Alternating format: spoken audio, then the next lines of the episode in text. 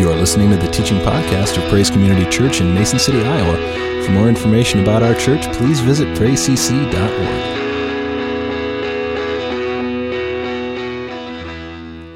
Now, kind of leading up to this election, um, I'd been watching a video series um, on the American Civil War. And there were, and, and I wasn't really watching it for any particular insights into uh, today's political culture. But as I'm kind of watching this, I, I get probably about halfway through it, and I begin to realize there are really some very incredible parallels uh, of what was happening in the Civil War to kind of what's going on um, in America. So I, I intentionally kind of went back to the very beginning, and I kind of want to watch this now from that viewpoint, from that um, perspective. And as many of you know, the, the single kind of the uh, issue that, that people were kind of uh, um, kind of you know uh, gathering around was the issue of slavery. Um, and Many of you know the North was kind of seen as the abolitionists. They, uh, they were against slavery, while the South uh, was kind of uh, perceived as being for it. And, and because of this issue of slavery, where the North and the South were at on these different, uh, this very, very different issue, it created some very deep and some very dividing um, lines and disagreements and conflicts in our country. I mean, you could, you could say in many ways our nation was very divided.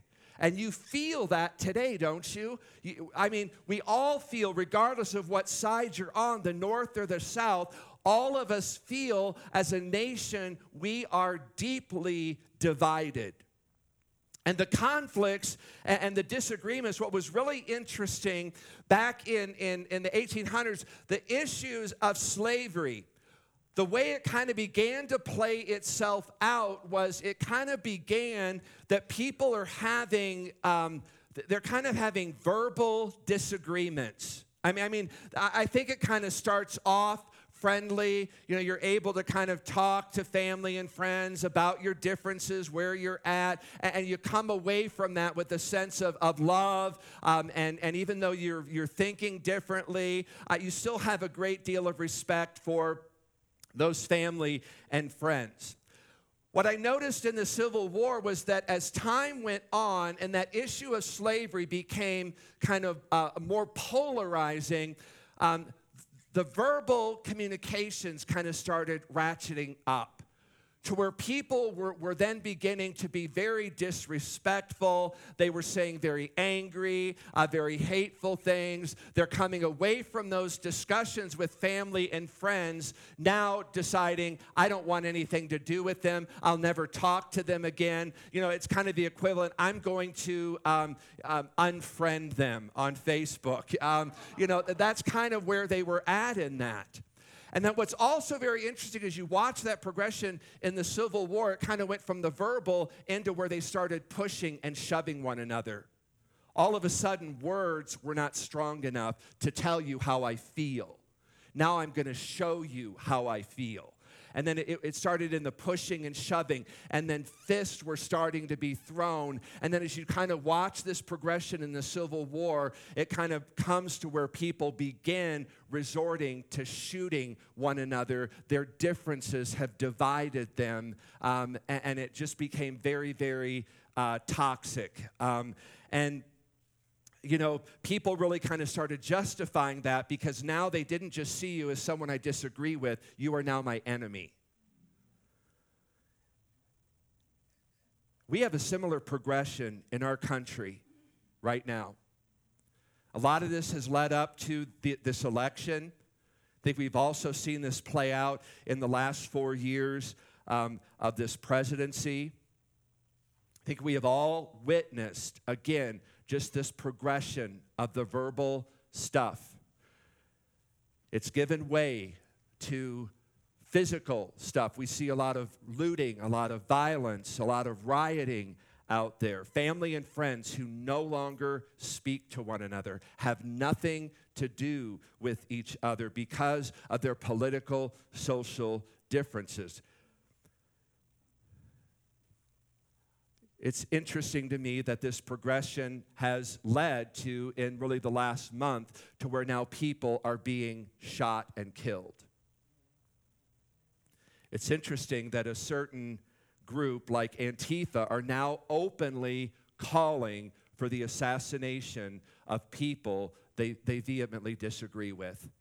And they're telling their members here are the people, if you get a shot at them and there's no cops around, take it and shoot to kill. So we, we're watching this same progression um, there. And, and I believe if something doesn't change, I do fear this will continue to escalate. Um, and I know, I believe that a vast majority of the American people are not advocating for this. They are not uh, good with this, uh, especially those of us who call ourselves followers of Jesus. Now, it's also interesting as, I, as I'm watching this series on the American Civil War that during the election of Abraham Lincoln as the President of the United States, uh, Lincoln's name did not appear on 10 of the ballots in the southern states. Isn't that interesting? His name did not appear in 10 of the southern states during the election of Abraham Lincoln. And many of you know Abraham Lincoln went on to win that election. And when the South heard that Abraham Lincoln was now the president of the United States, their reaction was, What? I didn't vote for him. He wasn't even on the ballot. We didn't even know he was running for president. And as a result of that, many people in the South referred to Lincoln as an illegitimate president. He's not my president. In 2016, after Trump won the presidency, many people who did not vote for him, did not like him, also began to refer to him as an illegitimate president. He is not my president. Sound familiar? On Facebook last night, people are tagging in the name uh, President elect Biden and, and with, with the hashtag, not my president, illegitimate president. Now, I'm not saying all of this is going to lead, I'm just pointing out some very, very interesting parallels. And I'm not saying that all of this is going to lead to another civil war, but I think it does begin to raise the question for those of us that are followers of Christ, those of us that aspire to the higher principles of the kingdom of God, what should be our response to those we may perceive as an enemy, or certainly someone that we don't agree with or see eye to eye with? How do we respond to somebody who may be diametrically opposed to us politically and socially? How do we love those we really don't agree with or find ourselves, again, in stark opposition to?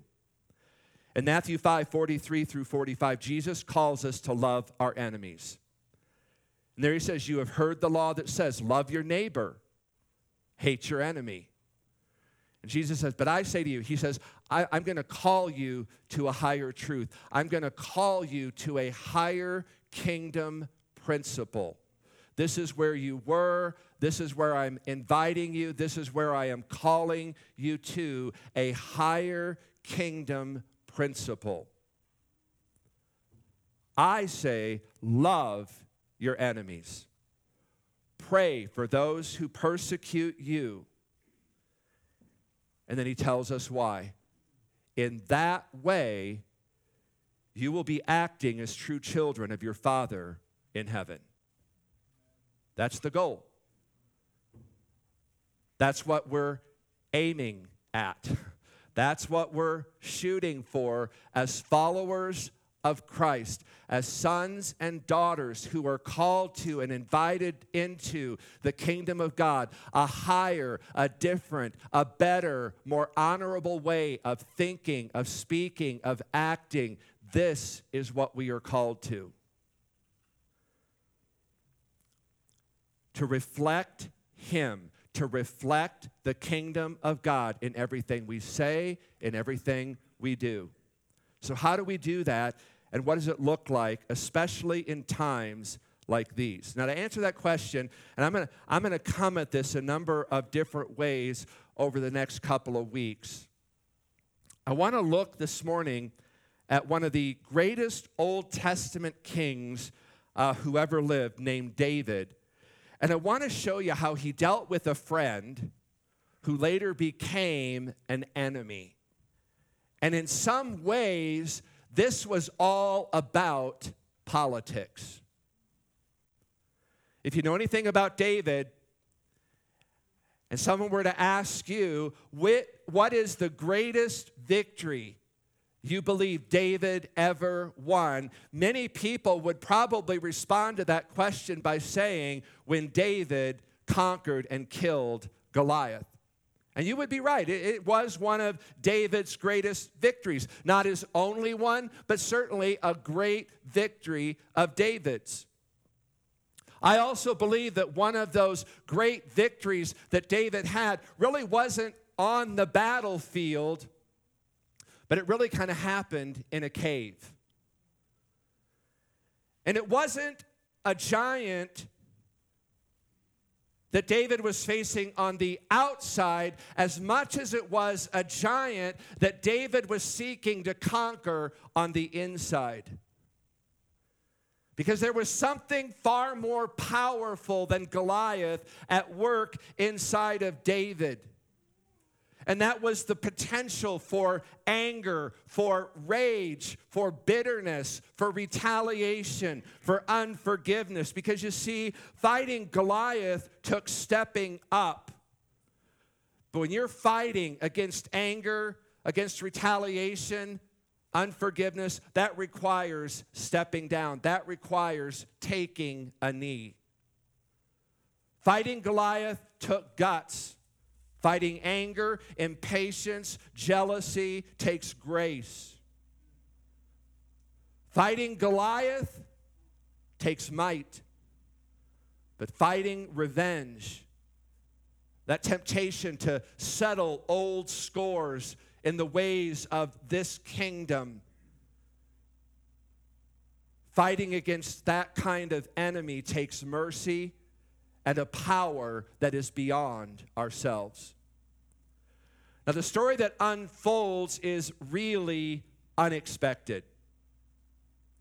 So, if you have your Bibles this morning, I just encourage you, invite you to open that up to 1 Samuel chapter 24. And if you go back just a few chapters there, David has killed the giant Goliath. He's conquered over that Philistine. And you would think that that would have led to parades, rewards, medals, promotions, accolades, and, and David would be on easy street. But instead, the aftermath of that killing of Goliath led David into basically 10 years of pure hell. Not what you would have expected. Why? Well, David did kill the Philistine, he did conquer Goliath. And in many ways, he, he was worthy of a Medal of Honor. He was worthy of being the MVP of the Israeli army. He was uh, uh, worthy of the Presidential Medal of Freedom. He was worthy of winning a Nobel Peace Prize. He was, at that moment, the heavyweight champion of the world. He had become an overnight celebrity. Posters of David were hanging all over the walls of young Israel girls. They loved David. He goes on to really kind of become the number one hero in all of the nation of Israel. And because of all of that surging popularity mixed in with a great amount of jealousy and envy, David goes on to become the number one enemy of King Saul, the reigning king of Israel at that time. For some reason, Saul begins to see and to perceive David as a threat to his throne, a threat to his kingdom, a threat to his son, Jonathan, who should have been the next in line. This is where it all kind of becomes very political for Saul. And now David's approval ratings have smashed through the roof, and he's more popular than King Saul. David's star's rising, Jonathan's star was falling, and King Saul feels the need to step in and do something to stop that and to reverse that. So, blinded by hatred, burning with jealousy, King Saul begins to make plans to eliminate and to kill David the number one goal of his life. Now, up to this point in his life, David has been King Saul's chief musician. And there was a time where Saul loved and, and, oftentimes would request David to come in and to play his harp in order to soothe um, the, the, the, demonic influences that were moving around uh, in Saul's heart and life. However, one day while David was playing on, on uh, his harp, an evil spirit overcomes King Saul and he throws a spear at David. And luckily, he misses David and it hits the wall. Then, when King Saul learned that his daughter Michal was in love with David, Saul told David, You can have her hand in marriage, but I want you to go and to get me the foreskins of a hundred Philistines. Now, don't ask me what he wanted with those, it's what he requested. And I think the main reason Saul requested that of David was that King Saul hoped that at least one out of those hundred Philistines would be able to kill David. At this point, David goes and he doubles down and he delivers Saul not just 100, but 200 foreskins. When that plan failed, King Saul hires a squad of hitmen, his best soldiers, to go and to assassinate David in bed. But Michal finds out about that plan and she allows David to escape before they get there. At this point, Saul is so consumed, he is so overrun by his anger, by his jealousy, he decides to take matters into his own hands and he assembles his entire army to go after that one man, David. So I, I, I just, I'm setting this up, and now I'm at 1 Samuel chapter 24, beginning in verse 1. After Saul returned from pursuing the Philistines, he was told David is in the desert of En Gedi. So Saul took 3,000 able young men from all Israel and set out to look for David and his men near the crags of the wild goats. Now, En Gedi is a very, very interesting place in Israel. It, it really is a very popular tourist attraction. About a million people go to En Gedi annually. If you go there, you're going to find beautiful waterfalls, um, springs of water. You'll see many, many caves there in En Gedi. And the events of 1 Samuel chapter 24 all kind of happen there in one of those caves, caves there in En Gedi. And as you'll come to see, Saul kind of gets David cornered, and David is given what to many kind of looked like a perfect opportunity to take Saul out, to conquer one of his enemies, to kind of end his misery and to kind of begin his reign as the king of Israel and to begin to sleep in peace once again. So, David is given this opportunity for revenge, this chance to take out an enemy, but he didn't take it. And the reasons David didn't take it are the same reasons you and I should not take any opportunity for revenge, for anger, for retaliation, to act out on our anger. And the three things that David did are the same three things we're going to need to do to defeat the power of and win against the battle of revenge, anger, and retaliation. So David kind of takes three positions. Next week, I want to kind of come at this from more of a kingdom angle. Kind of coming more from what the scriptures talk about, but I want to kind of come because David is sees the kingdom of God. He also sees the kingdoms of this world. And, and, David understands both things are operating at the same time. He's of the kingdom of this, uh, of this world, but, but David is someone who thinks, he acts, he speaks uh, as being from the kingdom of God. And, and in order for David to, to stay in that place, in that position of the kingdom of God, he does three things in this situation, and they're the same three things that we're going to need to do if we want to walk in the kingdom of God, if we want to reflect the nature of the kingdom of God, if we want to speak the nature of the kingdom of God, we've got to do these three things these three same things. We have got to take these same three positions. First position David takes is position of integrity.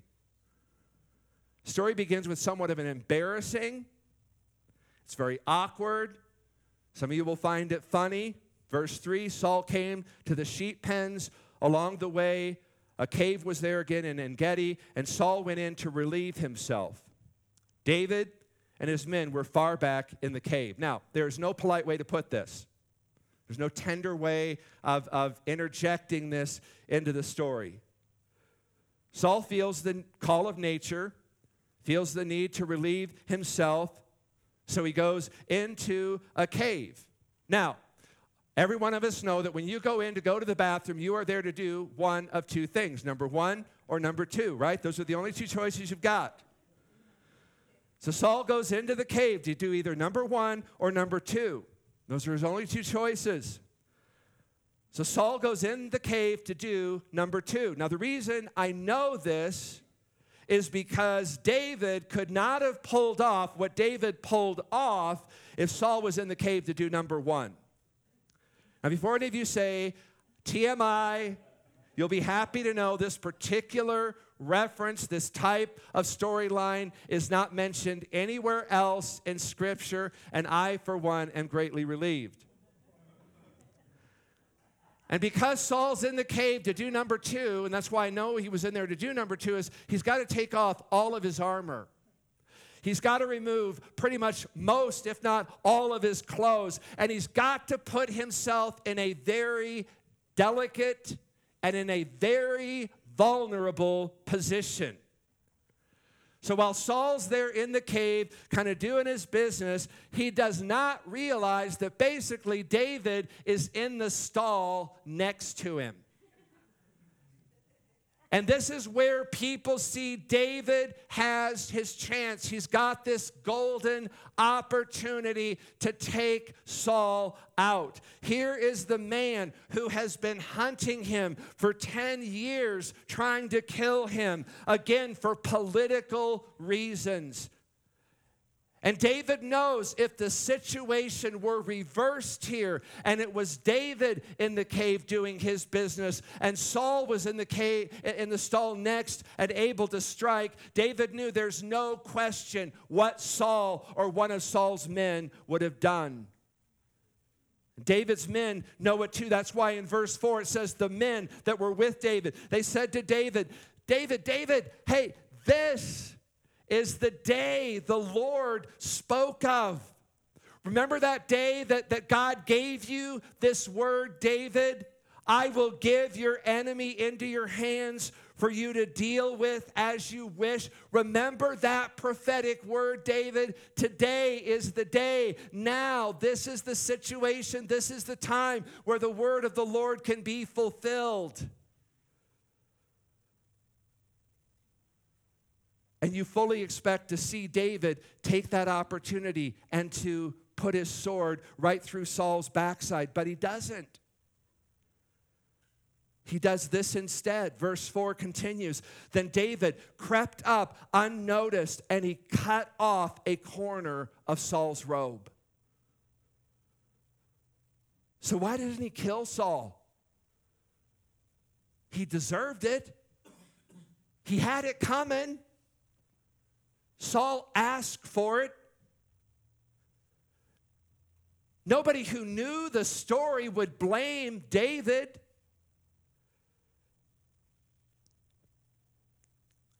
And then it says afterward, after David cuts that corner of the robe, it goes on in verse 4. And it says, David was convicted or conscious struck for having cut off a corner of his robe. David doesn't feel celebratory, he feels convicted. Why? Why is he bothered? Why is he upset? Why is he convicted? Why didn't he just kill Saul when he had the chance? The answer is found in verse 8. Then David went out of the cave and called out to Saul, My Lord the king. When Saul looked behind him, David bowed down and prostrated himself with his face to the ground. What David understood, what we need to understand, is the fact that Saul is still the king of Israel. The king of Israel, Saul, is still God's man on the throne. He may not be the king he needs to be. Saul may not be the king he should be, but Saul is still king over Israel. Saul is still God's anointed, God's appointed king, and David understood that. When I was in high school and college, I worked for Montgomery Ward's department store, and their motto was the customer is king. You don't know how many times I had to be reminded of that motto in dealing with customers. Because there were times customers came in with the most outrageous stories and claims about a product that we had sold to them. And we were to never argue with them. We were to never disagree with them because the motto was the customer is king. The customer uh, uh, is always right, is what that meant. And that was drilled into us when we worked for that company. The customer may not always be right, but the customer is still king. What is the relevance here? Because of what David said in verse 6. David said to his men, The Lord forbid that I should do such a thing to my master, the Lord's anointed, or lay my hand on him, for he is the anointed of the Lord. David understood if I come against God's anointed, God's appointed, I will be coming against God himself. Doesn't mean Saul was a good king, that he was a right king, that he was an honorable king, but he was king. He was God's anointed, God's appointed. And David knew it was coming against God, it was violating God's law, regardless of any other factor. He knew it was against God's laws and principles. It was against the kingdom principles to kill the, uh, Saul while he was still king over Israel. And David understood you do not dishonor, you do not disrespect the king, much less murder the king. When you and I, when we are facing a choice of actions in any situation, we can always know what to do by asking ourselves this simple question What is the right thing to do? What does God say to do? Integrity is the quality or state of being complete or undivided and David was completely devoted and he was undivided in his relationship, his walk, and his obedience to God. And David was not going to allow anything to allow him to violate that. That's integrity. You see, all of David's men, they're standing around David. They're looking at all of the other options that are there before David. They were, they're weighing the pros and cons. They're playing and allowing scenarios to be played out in their minds. They're kind of looking at the circumstances. They see the upside, the downsides. They're kind of following their instincts. They're kind of telling each other, this is what I would do if I were David. But they were not asking or thinking about the most important thing, and that is what is the right thing to do? What is God calling me to do? And what set David apart from his men, and what will separate us and set us apart from others, is this David understood that what is right is not what we think is right at the moment or what we feel is right in the moment. It all comes down to what does God say? What does He say is right at any and every moment and circumstance? I don't care how great the opportunity. If you either have to violate your conscience or God's word, it's always, always, always the wrong opportunity. It's the wrong choice. I want to just share with you three roads that you can take in the way you treat other people. There's the low road, the middle road, the high road. I call the low road the satanic level. That's the road to hell. That's the road that leads to hell. And that's when you return evil for good. That's the low road, the road to hell. Then there's the middle road. I call that the world's way, the world's kingdom the way the world thinks and walks and acts. And that's when you return good for good. It makes sense, it's logical. It's like two little boys who got into a fight. When the teacher goes and separated them and asked them what happened, one little boy said, Well, it all started when he hit me back. Makes sense? Sounds like the right thing to do. It's the normal way of doing things. It's the world's way. If you're nice to me, I'm nice to you. You hit me, I hit you. You scratch my back, yeah, I'll scratch yours. You do me wrong, I do you wrong. You hit me, I'm going to hit you back 10 times harder. That's the middle road, that's the world's way.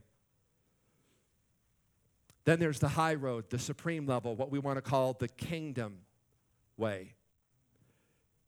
And the kingdom way is where you return good for evil.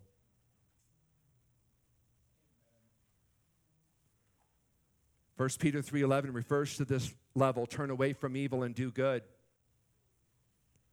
Search for peace and work to maintain it.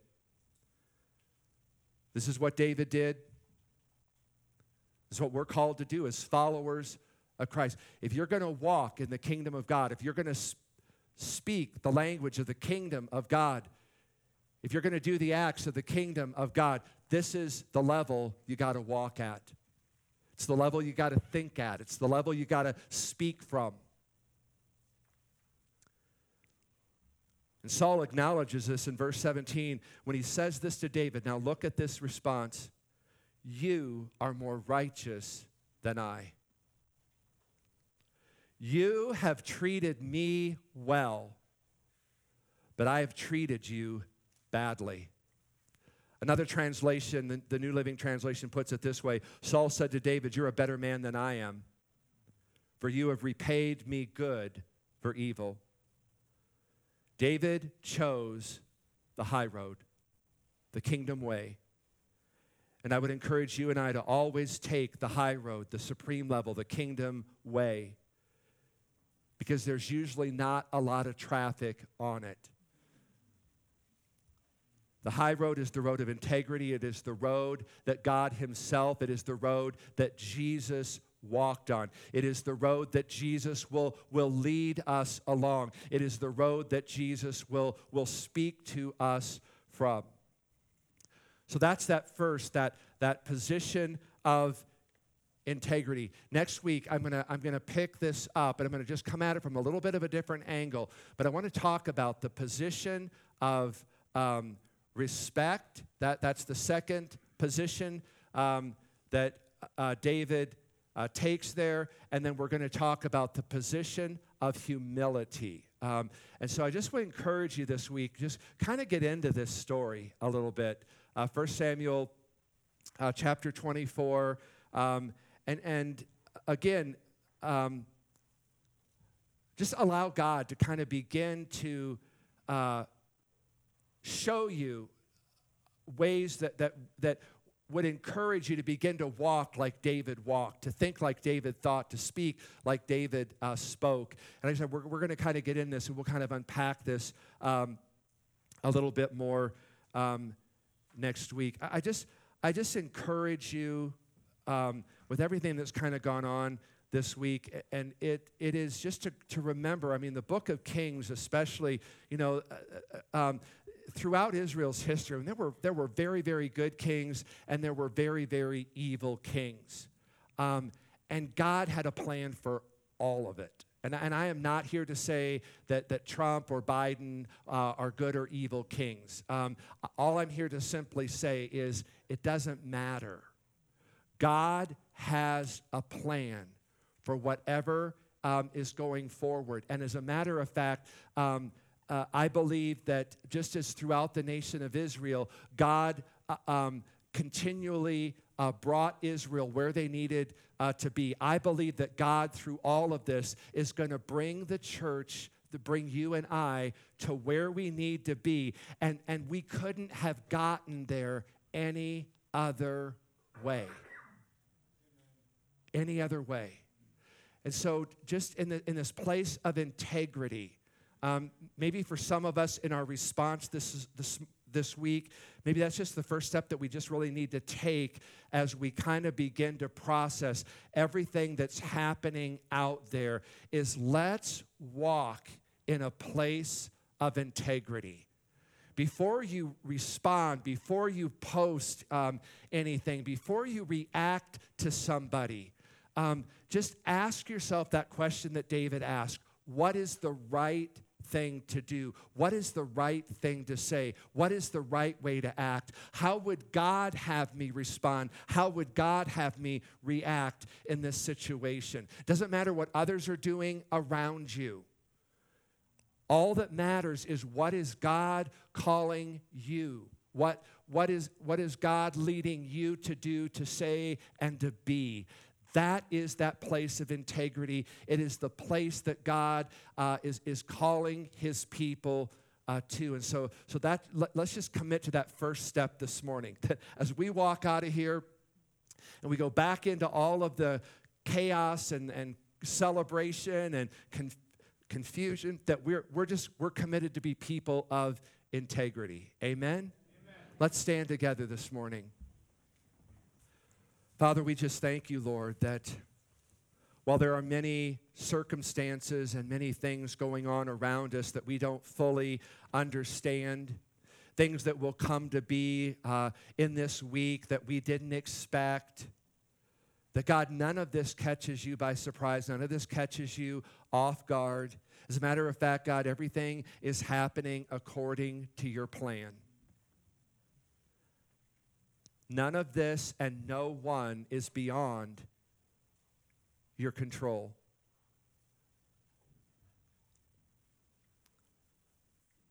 So, Father, we just ask, Lord, that in the places of the known, in the places of the unknown, that God, you would help us to walk as people of integrity. That God, we would be mindful of who we are, of whose we are. That we would remember that we represent the King of Kings. That we're your children. And that we reflect a kingdom. That we reflect a higher way of thinking that we've been invited into a kingdom, a way of higher speaking, a kingdom that would challenge and call us to act differently, to be obedient to you, regardless of what's happening around us, God, that our eyes would be on you, that our goal our heartfelt desire would be to honor, to glorify you in everything.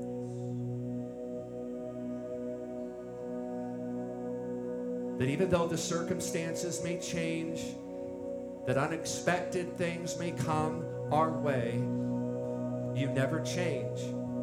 Your ways never change. Your thinking never changes. Your word never changes.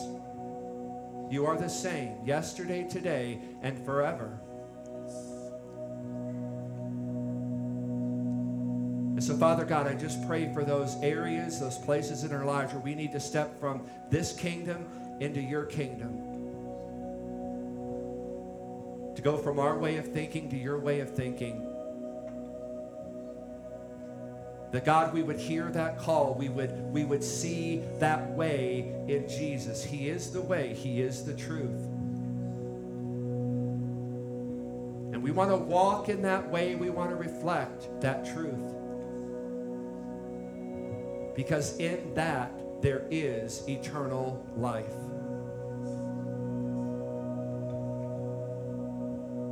And that's the ultimate goal. That's the target we're shooting for. Is eternal life to know you, to trust you, to love you with all of our heart, our mind, and our soul. As David did to chase after you, to become men and women who are after the heart of God. So, Father, this morning we just commit ourselves to that focus and to that pursuit. We thank you, Father, that you've given us your Holy Spirit that equips and enables and empowers us to do all of that and so much more. I thank you, Father, for the joy, the peace, for your goodness, for your kindness. And may that just surround, may that just fill us and overwhelm us. May it influence all that we do and all that we say. We thank you for your power, your presence. In Jesus' name we pray. Amen. You are listening to the teaching podcast of Praise Community Church in Mason City, Iowa. For more information about our church, please visit praisecc.org.